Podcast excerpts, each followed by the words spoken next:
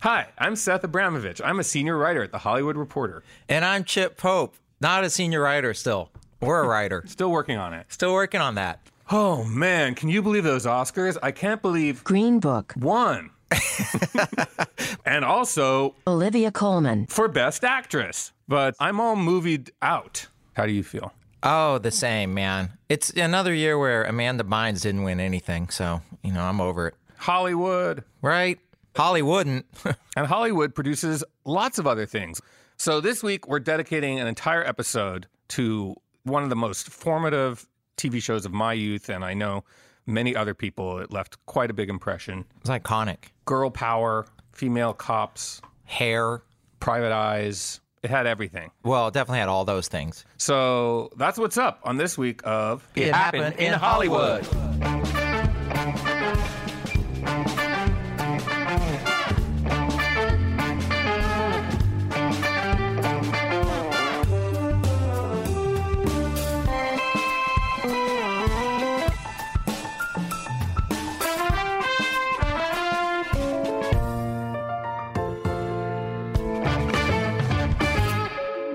TV, should we admit how old we are? I don't care. I'm 49 years old.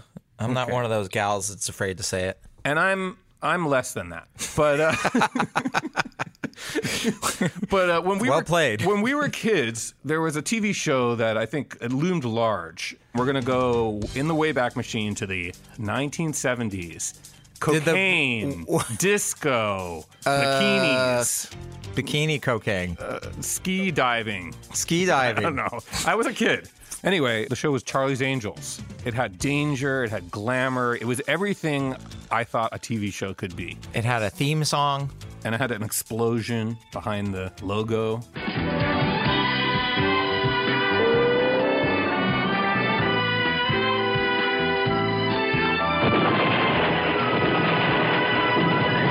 Anyway, it was really cool. And when we were thinking of what show could we dedicate an episode to, that was one of the first ones that popped in my head. But of course, you know, we had to get an angel. And who's Right. the ultimate angel? Well, there was one angel that was in every single episode of Charlie's Angels. Yes, Jaclyn Smith. And that's the one we got. I just thought she was the most Spoiler alert. beautiful woman in the world when I was a kid. And I still do. When you look at those episodes, and she still looks amazing. She anyway, she said yes. Amazing to me. She's a piece of Americana. She is. All American gal. She was a hair model at one point. She was studying with Balanchine to be a ballet uh, star in New York, but that's a hard life. And then she started doing TV commercials because she's so gorgeous. She epitomized that 70s all American, easygoing glamour. Then I think Paramount kind of signed her to a deal where she was getting all kinds of lessons singing, tap dancing, acting. kind of the end of that system Yeah. where they was the would groom people. So she was just, you know, enjoying life, very happy woman, and then she got called in for an audition. my agent called and said, you know, there was um, an audition for a show called Harry's Angels. It was first Harry's Angels. And it was just an open call. And I said, okay, if, you know, because I had gone, I had done other things. I'd done a show with Robert Wagner called Switch and Eddie Albert, different little things, you know. Were you based out here in LA? I was bi-coastal. I kept an apartment in New York because I loved it, and then I had a place here. So I went in, and it was a room full of people, which I prefer than what they do now is putting you on uh, film. Film, I don't think the way they shoot it always captures the person, and you don't really see who they are sometimes. So I went in. I didn't give a particularly good reading it was a little i don't know I, for cold readings it wasn't my thing i sort of like to have the script ahead of time so i read for sabrina because kelly was to be kate jackson This show was co conceived by Aaron Spelling, who was a very prolific producer who was about to have the biggest string of TV hits television had ever really seen. Right. So yeah, before this he'd done Mod Squad and the Rookies and things like that, but this Yeah. was the start of ones that were to come, like Fantasy Island, The Love Boat, Dynasty. He had a sixth sense for a certain kind of brain candy that just really clicked with audiences in the 70s. And of course, this is a period when there's only three networks. So if you can find a hit and then multiple hits, you're basically the most powerful man in Hollywood. Right. but he hadn't quite proven himself yet, and this was going to be the show. So it's almost like at this point he just had a 20 room mansion, and then this stuff would get him a 100 room mansion. Didn't have the, the wrapping paper room for his Yeah. wife. so they had this idea where there was going to be three female private eyes. Each one had a different hair color red, blonde, and brown. One of each, One of each. one of the three colors. and uh, Jaclyn's audition was the, for the redheaded character. But So- she doesn't have red hair. but everyone at the audition did. So there were these uh, two Australian writers in their mid 60s, Goff and Roberts, that created the show, but it was called Alley Cats. Remember that? It was Alley Cats. That's right. It was called and they were Alley actually going to dress as cats. Wait. no, no, but they were going to have whips and chains. Oh, okay. That's I was true. thinking of it as like it was like uh, furries or something. It was just they had whips and chains, huh? So Aaron Spelling, you know, wanted Kate Jackson to be the star of his show. She was a sensible woman who said, "No, we're not calling this Alley Cats." She went in and took a meeting with Aaron, and uh, there was a picture of three angels. And she said, You can't call it alley cats. And she said, It's got to be angels. So she really was part of the creation, so to speak, and the development of sending it to another level. Harry O was on the on the air at that time, so they didn't want it to be called Harry. Kate did want to stick with Harry's Angels. We all did because we had done all our rehearsal with Harry and we got used to it. And Charlie sounded bizarre.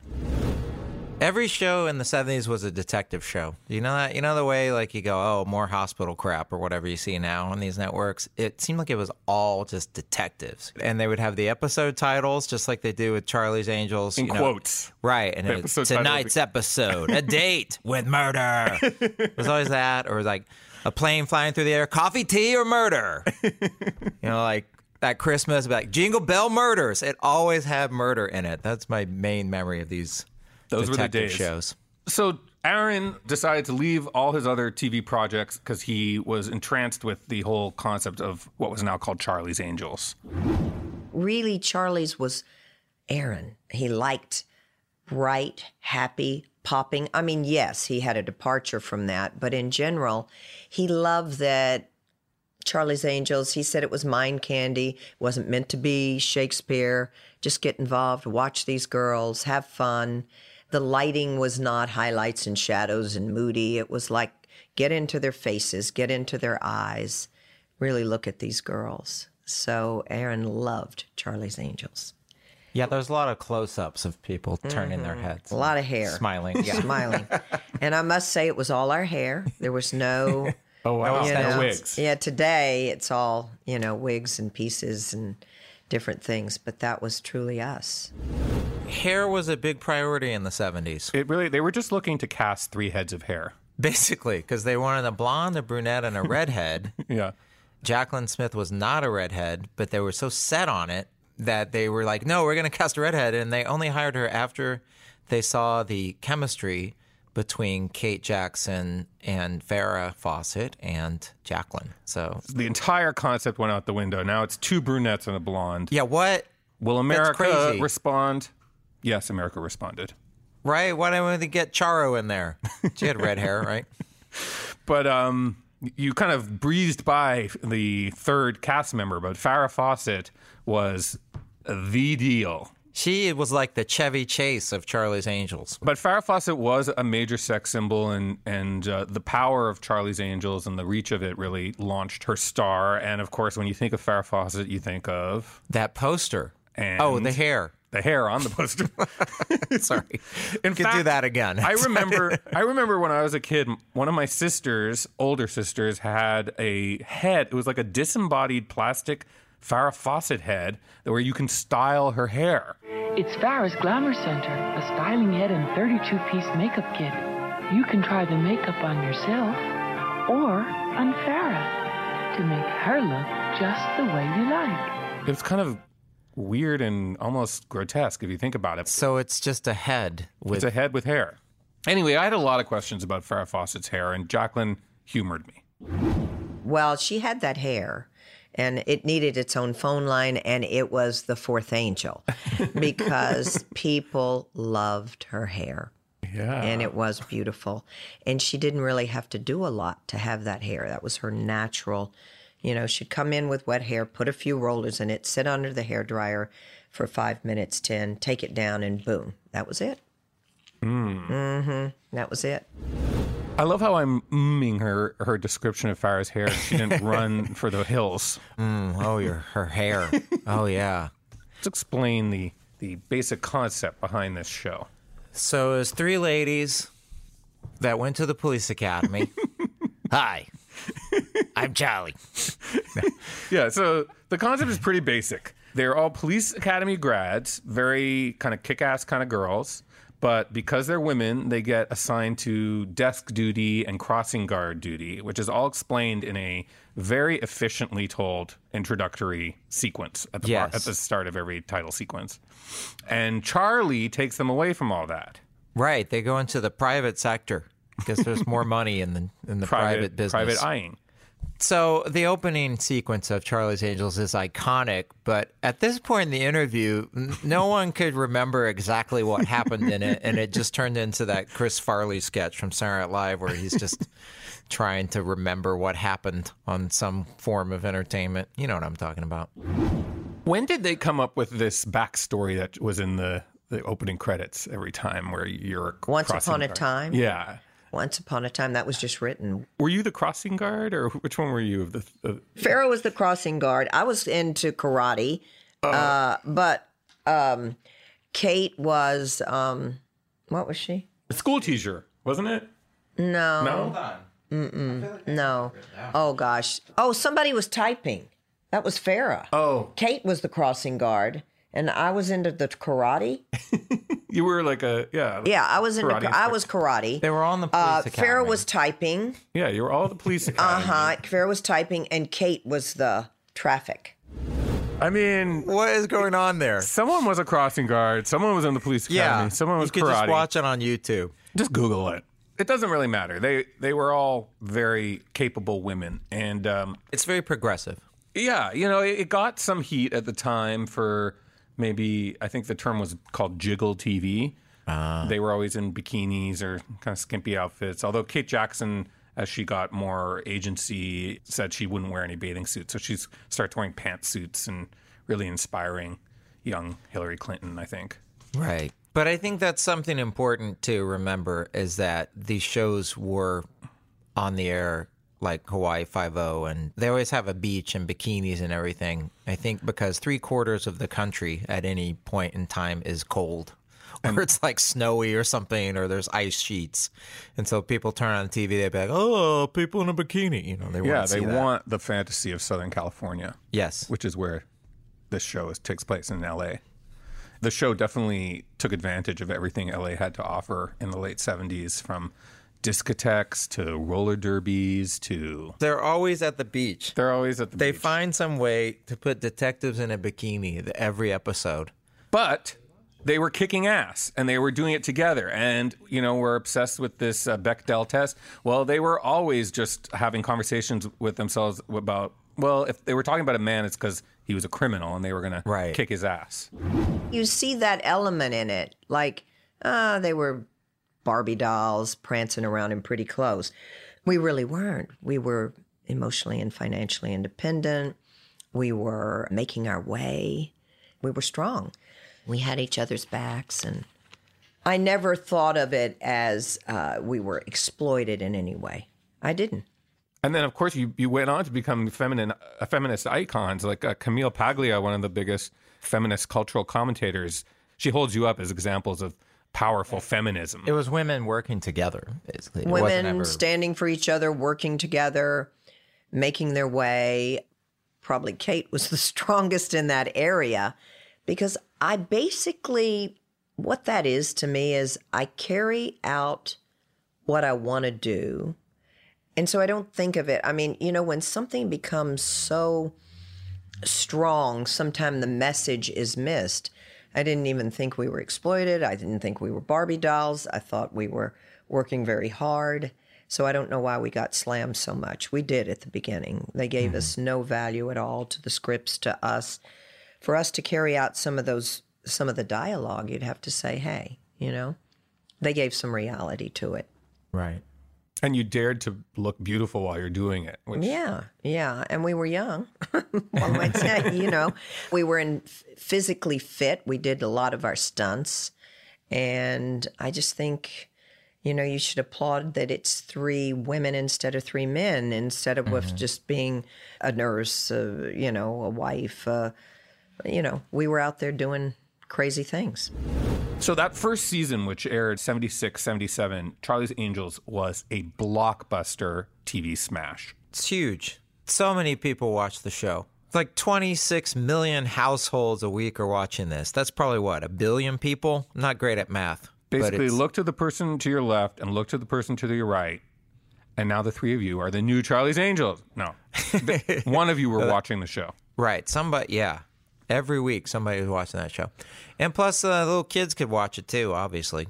Yeah, it was you- weirdly like titillating and yet very wholesome. Right. So, of course, as a result of this success, the three stars become megastars instantaneously. And that does something to your head. It's like you're a rock star. It's like you don't go anywhere without being bombarded. You you don't stand in line at a movie. You can get a reservation anywhere. You'll get free tennis shoes. And will you wear this dress? And and do you want to pose for Hustler for a million dollars? Yeah, yeah, yeah. And we said no. and you know, Rolls Royce. Everything came at us. A gift of a Rolls Royce? Yeah, but you had to drive it and you had to do some ads and you had to be photographed. Did you take it? I didn't. I didn't. I don't think any of us really wanted that. You mm-hmm. know, I mean, I think it's like, what did we do to earn this? And I mean, it might sound a little self righteous, but no, there was always a connection to it. You know, like it didn't just, here's a Rolls Royce, go have fun in it. Mm-hmm. You did mm-hmm. have to fulfill certain Strings. strings. I mean, and for Hustler, we would have had to pose nude. Come on. I mean, yeah, I, I didn't want to be fully clothed on Hustler. yeah, it's not Yeah, exactly. yeah, no, no, it wasn't my thing. But it did change our lives drastically. I mean, little did we know that overnight, you know, when you're in every in a living room once a week, uh, you know, you become you're out of your body kind of. You're like a property to people who watch mm-hmm, and mm-hmm. think they know you. And i had to have a nut file because people would come to the house and want to break in and they were married to and i'm sure all the angels had it. So we had a little nut file. We called it and you know restraining orders were put against some of these people. So, yeah, huge life changing turn of events for these three women. You know, the cast went through a lot of changes over the years, and Jaclyn was the only one who stayed all five seasons because she felt she she owed it to her contract and to Aaron, who she'd grown very fond of and loyal to. Right. But uh, Farrah took a very different path, and she decided at the end of season one that she wanted to leave to pursue other things. Right, which I didn't remember that that happened until, you know, you just think of that at least she would have been on for a couple of years or something, but no, just one year. Yeah, and I, I think everyone assumed it was to become a bigger star. She had her poster out that everyone had on their wall, and you know she was really a breakout. But we asked Jaclyn about why she thought Farrah left, and she attributed it to her husband at the time, the six million dollar man. Steve Austin, astronaut. A man barely alive. Gentlemen, we can rebuild him. We have the technology. I think she had a lot of people in her ear. I think she, you know, she's married to Lee Majors. He wanted her home cooking and uh, being a wife. You think he was jealous of that success that she had on the I show? I don't know if he was jealous. I think he just married her to be a homemaker. And I think, you know, he was this macho guy, but that didn't really work. So it ended pretty quickly. I think her manager wanted her. And to be very honest, Farrah did not like the long hours and the hard, you know, schedule of the show. And I think she thought, I need to go on and I, I need to do movies and I want to do different things. And and there was her manager telling her that all the time. Mm-hmm. This is what you should do. You'll can be home and then you can do a movie and you can take a big break mm-hmm. and you don't have to work to this degree. So I think that had a lot to do with it. Where did that poster become a phenomenon? Was it pre Charlie's Angels? I think more once Charlie's Angels hit, hit hit, then they released the poster and it was hugely successful. And does does that put a strain on the set? Uh, just suddenly uh, her becoming like this? It really didn't. I mean, we were friends, and if you're friends, you know, we were all so different. I mean, today we are different. You know, I, I just remember when they interviewed us, uh, the first person for People magazine, they summed us up perfectly. Analytical Kate, flashy Farrah, and I was a soft cushion between them. So we were so different as to where our lives were going to go and what we wanted. And I just remember that saying to her, I'm happy before, I'm happy now, and I'll be happy after. So, I mean, hey, that's not to say life is a fairy tale and you have no hardships, but that show wasn't going to define me. Yes, it defined me as an actress, but as a person, no. You want the best for your friend. When Farrah wanted to go, I said, why keep her here if she's going to be miserable? So she leaves to sort of uh, raise her family and become a movie star, and it never really quite pans out for her. She does a movie called Sunburn with Charles Grodin. Yeah, I think that was supposed to really launch her as as a pinup, you know, movie star, and that that didn't connect with audiences. Sunburn, a hot comedy thriller. These people are killers! About a private dick, a classy chick, Oh, you are sneaky. and an old guy named Al. First, I figure we gotta talk money. And she had a, a role in Cannonball Run in '81, but for the most part, the movies weren't happening. But then when she went back to TV, That's everything right. clicked. In the mid '80s, she did The Burning Bed, which was based on a true story of a, an abused wife who who kills her abusive husband by setting him on fire while he's asleep. Yeah, you go, girl. nice light fare. And then a couple years later, she does Extremities, which was um, based on a play, I, I believe, and it's a two-hander where this guy breaks into her house and tries to rape her, and she turns the tables on him and ties him up, and it's uh, a great kind of revenge. Again, great woman power story. So, Right, and she did the stage version too. wow, that's cool. I didn't know that. Yeah. She was an icon, but I don't think the material ever lived up to the legend. I think Right. it's fair to say. And she had a very tragic end. In, I think in 2006, she was in her early 60s and she got anal cancer, and which is a horrible. No, no cancer is good, but that's a particularly bad one. And um, and she died tragically. And Jaclyn told us about the fact that she's still, you know, processing that, and that it was a very difficult loss. Again, you know, we all go in our directions, but as she got sick, it brought us closer together. Mm-hmm. Because my husband's a doctor and he, you know, was very helpful in eh, looking at her eh, her case and her studies and where she would, what choices she was making. And also, I guess at that time, it reunited us in a in an even closer way. I had had breast cancer, knock on wood, 18 years ago. I, you know, I really f- was very fortunate, and um, so we just sort of went back together in a stronger way. But when she was in the hospital, my mother was sick. Farrah loved her mother. I loved mine. They called me and said, "You need to get here because she's not going to make it too much longer." And I said, "I can't. I can't leave my mom. I can't." And I knew Farrah would understand. And Farrah, you know, was really sort of in a very uh, subconscious state, but people were going in, this close people to her.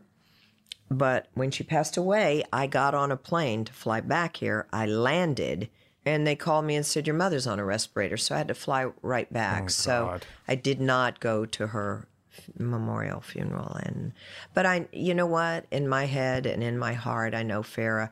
I was with her when she was talking, and we were laughing still. And I will say that Farrah never lost her humor and never lost her hope mm-hmm. and kept trying and was never poor me. She did say, I never thought this would happen to me, you know, but she never gave up. So that was pretty sad. Very tragic. But uh, backtracking a bit to when Farrah left the show at the peak of her star taking off, you know, it started a protracted legal battle and she did get out of the contract, but they did lose her that first season. And so then they were presented with needing to replace Farrah Fawcett. And they came up with an interesting concept, which was to keep holding on to the a bit of the magic. They made the the new character her little sister from San Francisco, who was eager but learning the ropes and uh, sort of like definitely a kid sister type character. And they found this beautiful girl named Cheryl Ladd, who looked really good in a bikini. They never missed an opportunity to put her in one. But what's most remarkable about this episode, Chip, Yes. is that we broke news while recording this podcast Uh huh. because Jaclyn Smith called up Cheryl Ladd on the phone and spoke to her live for a live Reunion. reunion. Mini reunion. We couldn't get Kate Jackson on the phone. More on that later.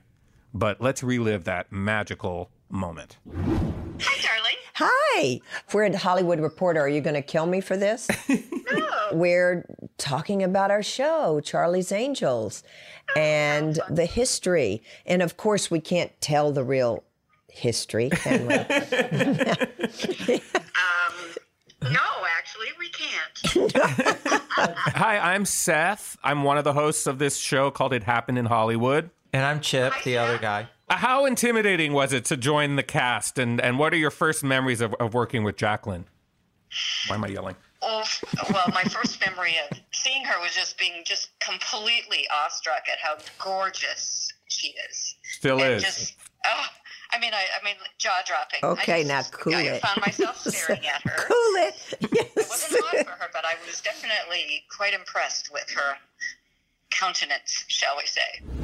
So it was it was kind of surreal to see these these two iconic '70s TV stars, both from Charlie's Angels, reuniting on the phone in front of us and trading war stories from the set. Right. Mostly about bikinis. Yeah, because that's what you talk about when you're a Charlie's Angel. Yeah. Just another bikini. We're, I remember that the show where we weren't even going to. We were trying at a store trying on bathing suits, planning a trip to Hawaii that never happened in the episode. But they had to find a way to get us in bathing suits, and we looked at each other like, "Do you believe this crap?" I forgot that one. You had to be in the bikini. It raised our, our ratings, and come on. You didn't look so bad in a bathing suit yourself. Yeah, but not like you, girl. yeah, I, I don't. I don't I even just want they're to. gonna say, "Oh, and these two just blew hot air up each other's butts all day." Just like you and me, Chip. Blowing hot air up each other's butts all day. It's just another day at the podcast factory. Anyway, that was pretty cool, though. A reunion. Well, I feel like we're bringing people together. we brought them together, but there was one person who was missing. That's true, Kate Jackson. We tried to get Kate on the phone too. They kept referencing her in this sort of obliquely difficult, snickery way, Right. like that she was kind of tough to deal with. Yeah, and so of course, you know, you want to get that on the phone. Interestingly, Kate sort of dropped out of Hollywood. She adopted a son. He's college age now. She just doesn't act anymore. She was one of the biggest stars of the 70s. Maybe we should call We'll come her with a now. microphone. Yeah, let's do it. Should we call Conference her now? call. Put her in. You're like, if no. you call her, you have to leave me on the phone, but don't talk to me. I'm frightened. I never thought I was a sissy, but ooh, oh no, she can. Oh. she, she, she go. She can go dark. yeah, very dark. Oh gosh. And then yeah, Mm-hmm. She did mention that Kate sort of She still talks to Jaclyn and everything. they had traded calls just the week before we taped the interview. Yeah. So what struck me was how much all these women are still in each other's lives. Right, right. Considering it's something from 40 years ago. Yeah, and they, you know, they kind of talk about each other like family members, like, "Oh, that Kate." Yeah, there seems to be a little bit of a fear of Kate. But in the way you fear, you know, your domineering older sister. Right, right. Like, oh, what's it going to be like? But there's something about Charlie's Angels that whether you were an, you were a Charlie's Angel or you were a fan, something about it is quite uh, enduring. Right. And they made how many of the first series of films? At least I two. know they made a couple. Yeah. Now they're rebooting it yet once again. This time Elizabeth Banks is directing. Kristen Stewart is going to be running around in a bikini. I find that hard to imagine. I don't think she'll be in a bikini. Yeah, I think this might be a more um, it's a grittier. Yeah, it's a grown-up role. It's like And- when you you gotta at some point you go from choosing between a werewolf and a vampire to being a detective. Well, I don't know. I have faith in Elizabeth Banks. She knows how to have a good time on the screen. So hopefully, she's putting together a great reboot of Charlie's Angels so that another generation can just be entranced with it the way we were. Yes, she'll do a good job. I like Elizabeth Banks. And Jaclyn is watching keenly as well. What are you hoping for this new film? Like, do you do you even care? Is there something you hope they get Oh, I care. And I think Elizabeth Banks is so talented and a plus. But what I hope is that they keep some of the simplicity of our show, you know, where it's really about the girls and not about, you know, when they tried to recreate the show in Miami, that was like they were crime fighters and you didn't see, Oh, right. They did a mm-hmm. reboot. it was dark. Right. And our show isn't dark. I mean, even fun. when Drew did it, it was popping and fun and happy and, you know, jumping off roofs and surviving is a little crazy. But I think I just want to see the girls work together, believe their friendship, Mm-hmm. because I think that is what made our show special. There you have it from the angel's mouth, the secret recipe to what, what made the show work so well. One of Harry's angels. She told us the real scoop. Well, thanks to Jaclyn Smith. Thank you to Cheryl Ladd. We hope you enjoyed this as much as we did. It was a lot of fun. Yes, and make sure to subscribe and swipe up to It Happened in Hollywood. Chip, you've been saying swipe up for like five episodes now. And what are you referring to? You just noticed? Yes. I, I don't know. You know, everybody on Instagram is always like swipe up for something. Yeah, and I thought but that maybe we had a swipe up on here. Maybe in the future they'll invent it and we'll be ahead of the game. If you have any comments or questions, please feel free to send them to ihih at thr.com. And until next time, we'll, We'll see you in Hollywood.